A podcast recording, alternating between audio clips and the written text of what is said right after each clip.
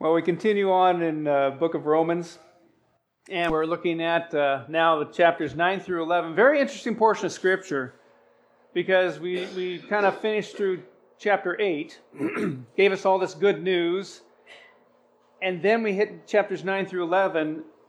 We're going, whoa, okay, now what is he talking about? What's Paul doing? And we're going to find out here in a moment. No, we'll have this unfolded before us. Because then you go into chapter 12, and you see all these verses about how to live as a Christian and the different things that we should be doing. So in light of no condemnation and living for Christ, this is how you should live. But now that we have these chapters right in between this, and these chapters, 9 through 11, are pretty important, actually. Gives us perspective on things, of who God is. And also, too, just the kind of background of the Jewish people, God's chosen ones, as well as the Gentiles, and where everyone's going to wind up, what's going to happen with everyone. You know, some who have so much share so little with others. I found this out with a friend of mine when I was in grade school. We collected sports trading cards. We did baseball, basketball, football. It didn't do hockey. Not as much. But we did all these different sports, and we would collect them. He would come with his big old grocery, brown bag, paper bag, grocery full of cards, not organized in any way, but he'd bring them on over to my house, and we would look through them and all. And I didn't have very many at that time, and I thought, surely you could spare some of those, because he had duplicates of all these other, Tony Dorsett's and Roger Staubach. So he was a Dallas Cowboy fan, and so he enjoyed that quite a bit. And so I wasn't too keen on those things. I was looking for Miami Dolphin stuff because I was Bob Greasy and all that stuff. But anyway, old names. He had a ton of things, and so I thought, surely you could spare one of those four cards that are the same kind. But no, of course not. And so we had a trade. He would give me one if I gave him a couple of the others I had that he needed. So I thought, okay, whatever. So that stuff went on in childhood, when in great times, though, to be able to enjoy that together. But the ancient Jews had so much. God had blessed them with adoption and glory, covenants, the law, true worship, and His promises. And He intended for them to share the knowledge of Him and His ways with the Gentiles. But instead of sharing, they hoarded and exhibited racial pride and a smugness. In His wisdom and goodness, though, God included the Gentiles in His plan of salvation. The Apostle Paul made it very clear that his people, the Jews, had many God-given advantages over the Gentiles. But all those advantages did not equate to the salvation God had provided. The Gentiles without the law needed to accept God's provision by faith to be saved, just like the Jews. The glorious news is that from Romans 10, verse 13, everyone who calls on the name of the Lord will be saved. Everyone. Everyone who calls on the name of the Lord. God promised salvation to Abraham and his descendants, yet that promise had not been fulfilled. You kind of wonder, had God failed in keeping His promise? God is the sovereign creator and ruler of the universe. So does He arbitrarily determine who will be saved and who will not? Has God enacted such a sentence on the Jews so that those who are not saved have no responsibility? Or is God free to require certain conditions for His promise to be fulfilled, whether it pertains to the Jews or to the Gentiles? These questions and a number of other questions we're going to be looking at in these three chapters unfold for us some answers and be able to guide us in these chapters that we're going to be looking at. Now, if anyone is troubled with God's selection of some to be preferred over others, as is the case of Jacob and Esau, the younger over the older, a better question to ask is, why does God select any of us for His service? Why? So let's find some answers to the following questions found in today's portion of Scripture and hopefully help us appreciate all the spiritual blessings. We can be thankful for these blessings and be more committed to share the plan of salvation with others. When we know that we are blessed, when we know how much we've been forgiven, then that can be turned around and shown to other people what this is all about, what God has done for us. Let's look at chapter 9. We're going to kind of skip through some verses here. We're not going to take all the verses of these three chapters, don't worry. I got to leave here before noon. But we're going to take a look at these three chapters, and let's look at the first 5 verses of chapter 9. Romans 9, starting with verse 1. And here, we look at the question of, why does Paul care? Why does Paul care at all? Follow with me in verses 1 through 5. I speak the truth in Christ. I am not lying. My conscience confirms it through the Holy Spirit. I have great sorrow and unceasing anguish in my heart. For I could wish that I myself were cursed and cut off from Christ for the sake of my people, those of my own race, the people of Israel. Theirs is the adoption to sonship. Theirs the divine glory, the covenants, the receiving of the law, the temple worship, and the promises. Theirs are the patriarchs. And from them is traced the human ancestry of the Messiah, who is God over all, forever praised. Amen. Let's stop there in verse 5. So one of the saddest experiences a believer sometimes faces is to know that loved ones have turned down countless opportunities to follow Christ. You probably have people in your life like that. And you think, man, would you just get a sense of urgency here and know that God loves you and that you're facing eternity without God? You just want to take them and shake them until they receive Christ as Savior. But it's the saddest experience because the answer is right there and they don't want to grasp onto it. Here we see Paul's intense love for his people. He knew the message he brought was difficult for Jewish ears. In this portion of Scripture, Paul revealed his deep love for the Jews, which resulted in Paul's, as he said, great sorrow and an unceasing anguish for his brothers, the people of Israel. Paul gave his life to be the apostle to the Gentiles, but he was called to remain a Jew, so the Jews could have an example of how to be Jewish in the era of the Christ. In verse 3, Paul made clear that he still considered himself a Jew, and his love for the Gentiles in no way diminished his heart for his people. He carried a constant anguish. In fact, this anguish was very similar to the anguish Moses had when the people made that golden calf. In Exodus chapter 32, verse 32, Moses asked God to blot his name from the book of life on behalf of the people. So when Paul said in Romans chapter 9, verse 3, that if such a thing were possible, he would ask to be cut off from Christ for the sake of his fellow Jews. He was saying that his commitment to the Jewish people was no less than that of Moses. And because Paul was a Jew according to the flesh, nothing could ever change his status. He could never be anything but a Jew. And if he was anti-Jewish, he also condemned himself. The name Israel that's used in verse 4 is also pretty significant, the meaning one who wrestles with God. In some ways, the Jews' struggle against Jesus being the Messiah is typical of their nature. So Paul is trying to tell us that all we must remember that the Jews wrestled with the promises and nature of God for generations. This has been going on. They wrestle with this. It was their mode of operation. It's how they rolled. And even so, along with that wrestling comes adoption and glory, covenants, the law, true worship, and God's promises. It is as if to say that engaging God in an honest fashion causes unrest, but that unrest is quieted by the same divine nature that causes it. Sure, we come before God, questioning Him honestly. What are you doing? What are you doing in my life? How come these things are happening? Where are you guiding how are we going down this path? And as you question God honestly, and there's some unrest going on because of all that, that same unrest is quieted by that God that you are questioning. He's giving you that quietness during that unrest.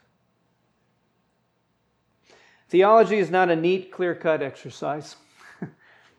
We may begin to speak about God, but we may never have the last word. In fact, our words may become confusing and even contradictory. But among all the confusion, God will reveal Himself so that we may know the truth about what we speak. And we may know that our knowledge comes from God's self-revelation and not from our ability to discover Him. So it is only fitting that the Messiah should come from the line of people who spent their entire existence in a struggle with God. And more than a list, these verses present us with a truth that we must wrestle with if we are to know God's revelation. In spite of the many advantages the Jews had, they failed to accept Christ as Messiah and Savior. And as a result, God had turned His primary selection of people for salvation to the Gentiles.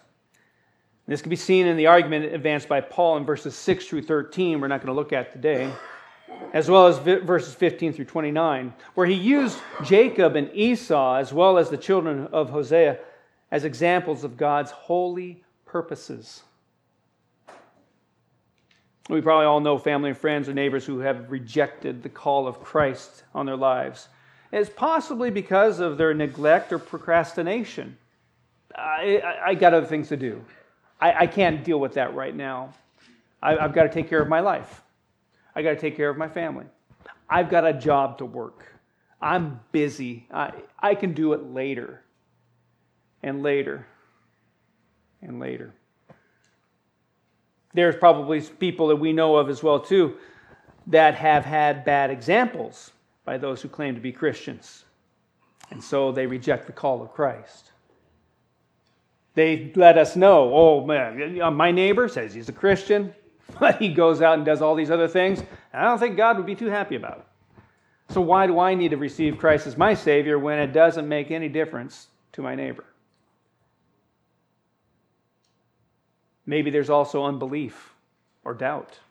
They don't believe that God sent His only Son to us as a sacrifice for our sins. Wouldn't believe that there'd be such thing as a virgin birth. Wouldn't believe that there'd be such a thing as resurrection. Unbelief. And we have a deep emotional bond to these people, and that affects our relationship with them. And we have a struggle. We care for them, we love them, and we want them to know the truth. There's a strange but simultaneous high degree of spiritual sorrow and spiritual joy because of the joy of the personal salvation that we've received, that we experience, while being deeply moved for the lost, those people around us that are heading towards eternity without God. You've probably felt that mixture of sorrow and love. You're not alone. Sorrow and love were also mingled in Christ's sacrifice as well. So why does Paul care? These are his people. These are his people that he intensely loves. Look with me in verse 14. Good question here. Is God unjust? Is God unjust? Look with me in verse 14. What then shall we say? Is God unjust? And his answer? Not at all. Not at all. After citing the example of God's choice of Jacob over Esau in the previous verses, there's verses 6 through 13, Paul asked, what then shall we say? Is God unjust? And he was immediate with his answer, not at all. This was a strong term used by Paul 10 times in this letter. And also translated in other ways like, let it not be, God forbid, not at all, certainly not, and by no means. The term is the exact opposite of the word amen. So this is like the un-amen. Although God's justice may be questioned, there is no ground whatever for Him to be unjust. As a sovereign creator God, His ways are far above ours to understand, as Isaiah chapter 55, verses 9 through 11 tells us. If God selects some for specific purposes and does not choose others, we must recognize His wisdom and grace above all human understanding. We need to get beyond the fact that we need to realize that He is God and we are not. All right? God is God. Now, there are examples are given in God's Word for His sovereign will to be exercised. You look at the life of Abel, the life of Seth, and Noah, Abraham, Moses, Samuel, as well as David, and of course Mary, and also Paul. Let me ask you, what are your feelings about God's purposes in your life? You look at those and you're going, and you might question, what is He doing? Maybe a better question would be, do you know God's purpose for your life? That would probably be a better question to ask. How are you, and if you do know it, how are you fulfilling it? What are you doing to take the steps forward? And how do you hope to fulfill it more fully in the future? We can't just live our life as Christians in a vacuum. We need to get going and moving forward, and we need to make our lives affect others around us. And when that happens, we either encourage people or discourage people by how we react in our faith as God directs us and guides us. Is God unjust? No. He's God. He's God. Look with me in verses 30 through 33. Chapter 9 still. As you turn there, the question that will come up here is, why are some Gentiles saved while other Jews are not? What's going on here? So let's look here. Verses 30 through 33. What then shall we say? That the Gentiles who did not pursue righteousness have obtained it, a righteousness that is by faith, but the people of Israel who pursue the law as the way of righteousness have not attained their goal. Why not? Because they pursued it not by faith, but as if it were by works. They stumbled over the stumbling stone. As it is written, see, I lay in Zion a stone that causes people to stumble and a rock that makes them fall, and the one who believes in Him will never be put to shame. Let's stop there, verse 33. Yeah, Paul asked why the Jews were not saved, and then he gave a definite answer with a simple explanation with a biblical background.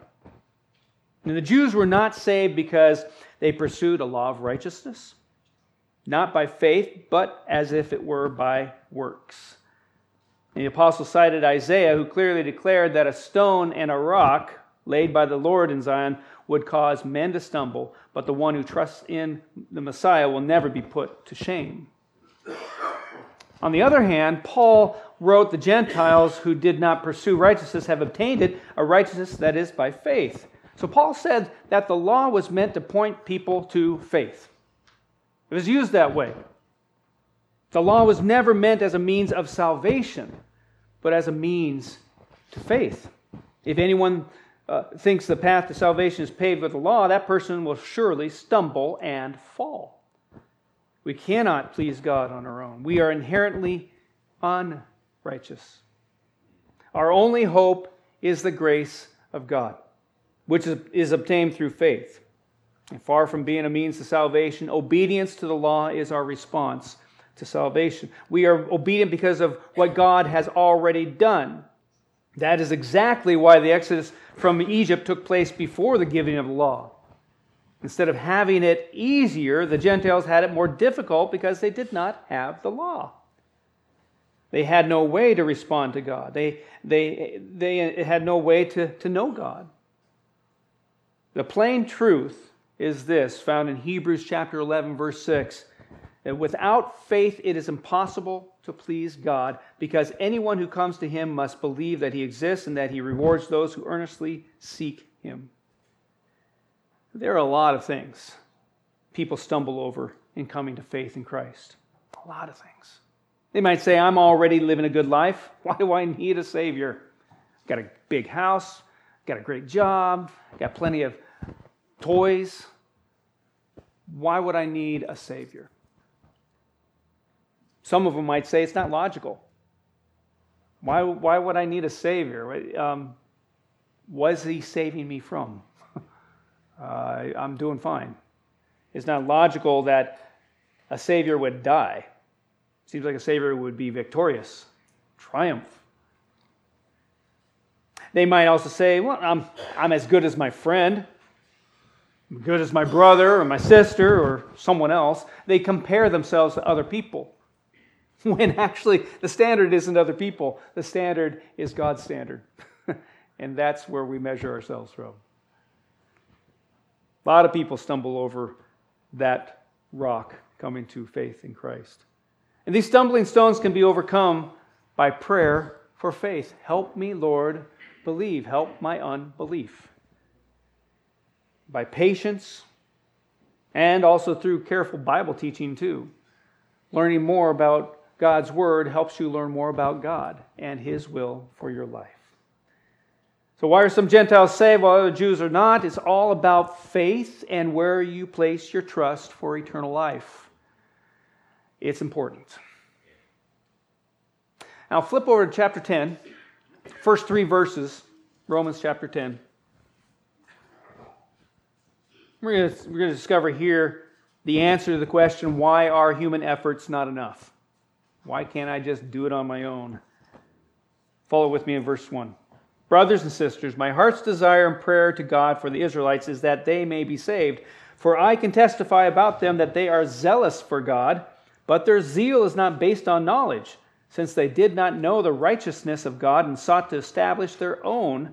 They did not submit to God's righteousness. Stop there in verse 3. Paul poured out his heart here. He says, heart's desire and prayer to God for his people. There are no others who have shown as much zeal as he's described in verse 2, and persistence in holding to their laws and traditions as the Jews. They were zealous for that. But those laws had become only a hollow form. They had lost their meaning. Instead of faith and obedience, the Jews tried to establish their own righteousness rather than submitting to God's righteousness. No matter how diligent a person is in living a life of honesty and integrity, unless it is based on knowledge of God's plan of salvation, there is no redemption of that person. You may know a whole bunch, but if you don't have the faith and based upon God's plan of salvation, it means not much. Paul prayed for the salvation of Israel. He prayed that they would look to the law through new eyes, eyes that had seen Jesus. The great mistake, if you will, is seeing the law as an end in itself. The law does not declare itself the answer, but points to an answer outside of itself, outside of humanity. Zeal for the law is not bad. It's all right to hold to the rules, but it must lead to zeal for what the law is, a directional pointer is what it is. The law yearns for fulfillment, and it stretches toward the divine. Someone says it outruns humanity's grasp, that humanity might reach beyond it and embrace the one who gives the law. So in itself, the law is unfulfilled, unsatisfied. And as hard as we may try, the law does not desire our fulfillment. It desires the personal revelation of God. It desires Jesus. When Jesus comes, the job of the law is done. There is no need for a portrait or description when the person drawn and described is present. And who is satisfied with a picture of a loved one? Not so much. The picture merely points us to the reality of the love we have in that relationship. And we've received many pictures of Maddie in her adventures in Africa. We love those pictures. Those are great. But there's no comparison in having her with us. We love to have her here. And on June 1st, that's going to happen. Lord willing, we'll get her back and we'll be able to have her. And those pictures on Facebook and Instagram won't mean as much as being able to give her a hug and having her with us. So too with the law, it is a reflection of the reality of God, not the reality itself. When we worship the law as the righteousness of God, we cannot worship God for His own righteousness, for His own sake. Christ is the righteousness of God because He is God. We worship Christ as the fulfillment of the law, the one for whom the law was given, that He might be recognized when He came. Yet human effort is not enough. We can't do it on our own. We need the knowledge that is based upon God's plan of salvation. We need to submit to God's righteousness. And look with me in verses 12 through 15. How can a person call on the Lord? Look with me, starting with verse 12. For there is no difference between Jew and Gentile. The same Lord is Lord of all and richly blesses all who call on him. For everyone who calls on the name of the Lord will be saved. How then can they call on the one they have not believed in? And how can they believe in the one whom they have not heard? And how can they hear without someone preaching to them? And how can anyone preach unless they are sent? As it is written, how beautiful are the feet of those who bring good news. Stop there, verse 15.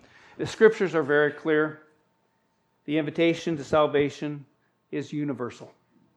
The Jews had plenty of opportunity to come to Christ, but persistently refused and neglected God's plan. In verse 12 it says, the same Lord is Lord of all, whether Jew or Gentile. There is no difference.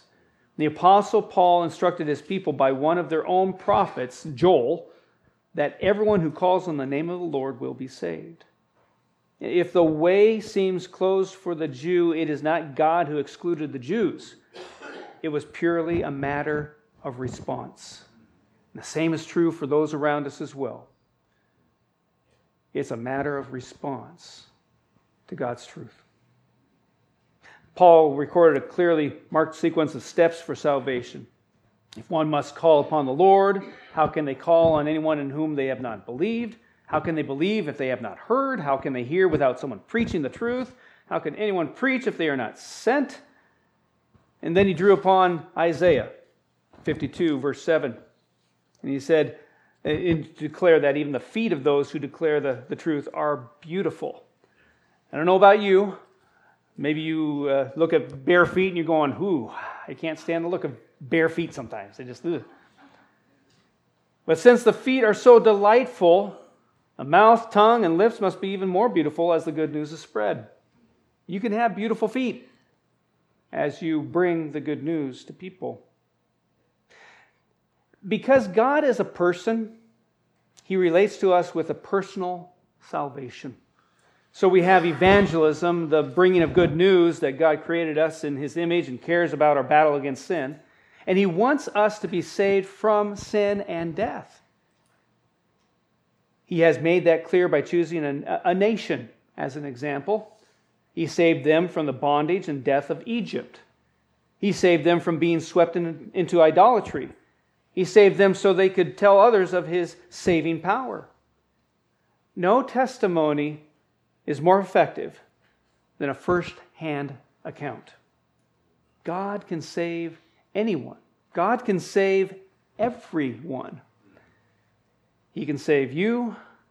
And the law can describe salvation, but it cannot tell of salvation. The law has never experienced salvation. Only people do. Only people can tell. We need to be ready to be those beautiful feet. And then finally, we look in chapter 11. Skip on over to verse 25. Romans 11, verses 25 through 27. Final question of will the Jews be saved then? Starting with verse 25, Romans 11. I do not want you to be ignorant of this mystery, brothers and sisters, so that you may not be conceited. Israel has experienced a hardening in part until the full number of the Gentiles has come in. And in this way all Israel will be saved. As it is written, the deliverer will come from Zion. He will turn godlessness away from Jacob. And this is my covenant with them when I take away their sins. We'll stop there at verse 27.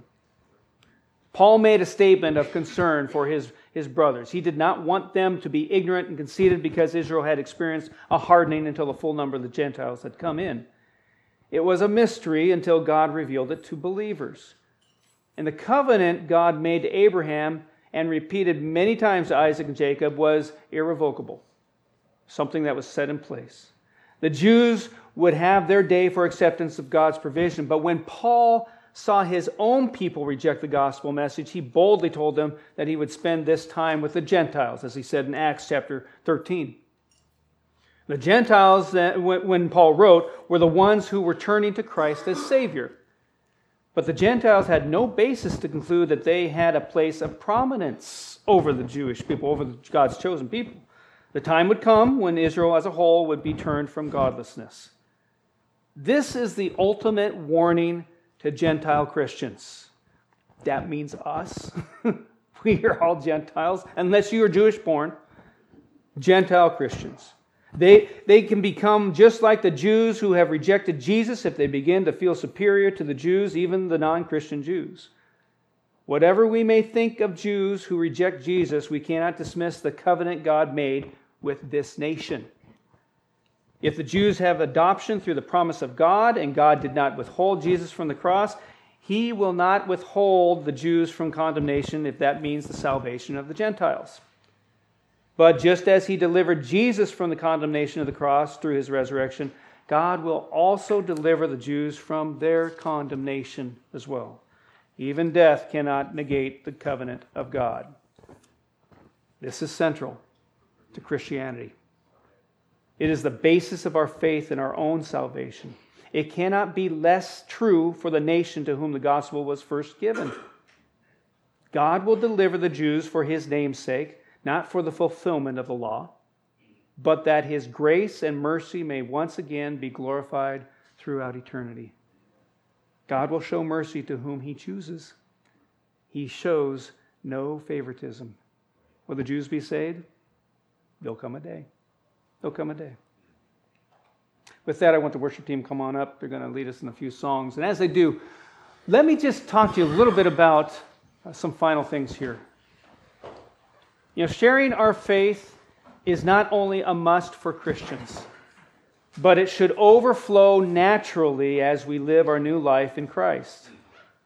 We may not be comfortable discussing the theological basis for forgiveness, or maybe the transformed life and how it takes place. We may not have the theological background for all of that and be able to articulate that. We may feel we lack knowledge of the Scripture to hold our own in discussions with others. We may be hesitant to speak because we don't want to sound skeptical to an unchurched, unbelieving listener. See, a life change is probably the most powerful testimony a person can give. Only you know the newness of spirit. Only you know the newness of purpose and freedom God has provided in you. And that's what you share. What has God done for you? You might not have it all right with the words theologically, but you know what God has done for you. You're living it. You're that walking, living testimony. Let people know. Let people see it. Let people hear about it. This week, here's your assignment. This week, focus on someone who has not heard your story of coming to Christ. Do you know anybody in your life? Maybe they don't know how you came to Christ. They know you're a Christian. But how did you get there? Do they know that part? Do they know that there's a difference He has made in your life? Invite someone for a cup of coffee. Take them out to lunch, whatever it is. Visit someone who has not heard your story. Let them hear it. Talk to them about it. Talk to them about how Jesus has changed your life. And as you do, watch how God will work in their life and see how God will bring about salvation in their lives. We need to be ready. We need to be on our toes spiritually and taking advantage of those opportunities that come our way. So this week, look for those.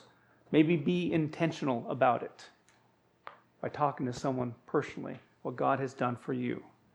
And don't be scared.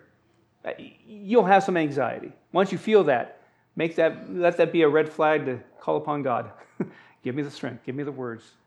Help me not to be nervous. Let me just be able to speak the truth in love to this person. And as you throw up those prayers to God, He'll bring down blessing and guidance and the words to say. So be ready. I trust you'll be ready. We're going to sing a couple songs that will remind us of that as well and hopefully encourage you as you go on for this week.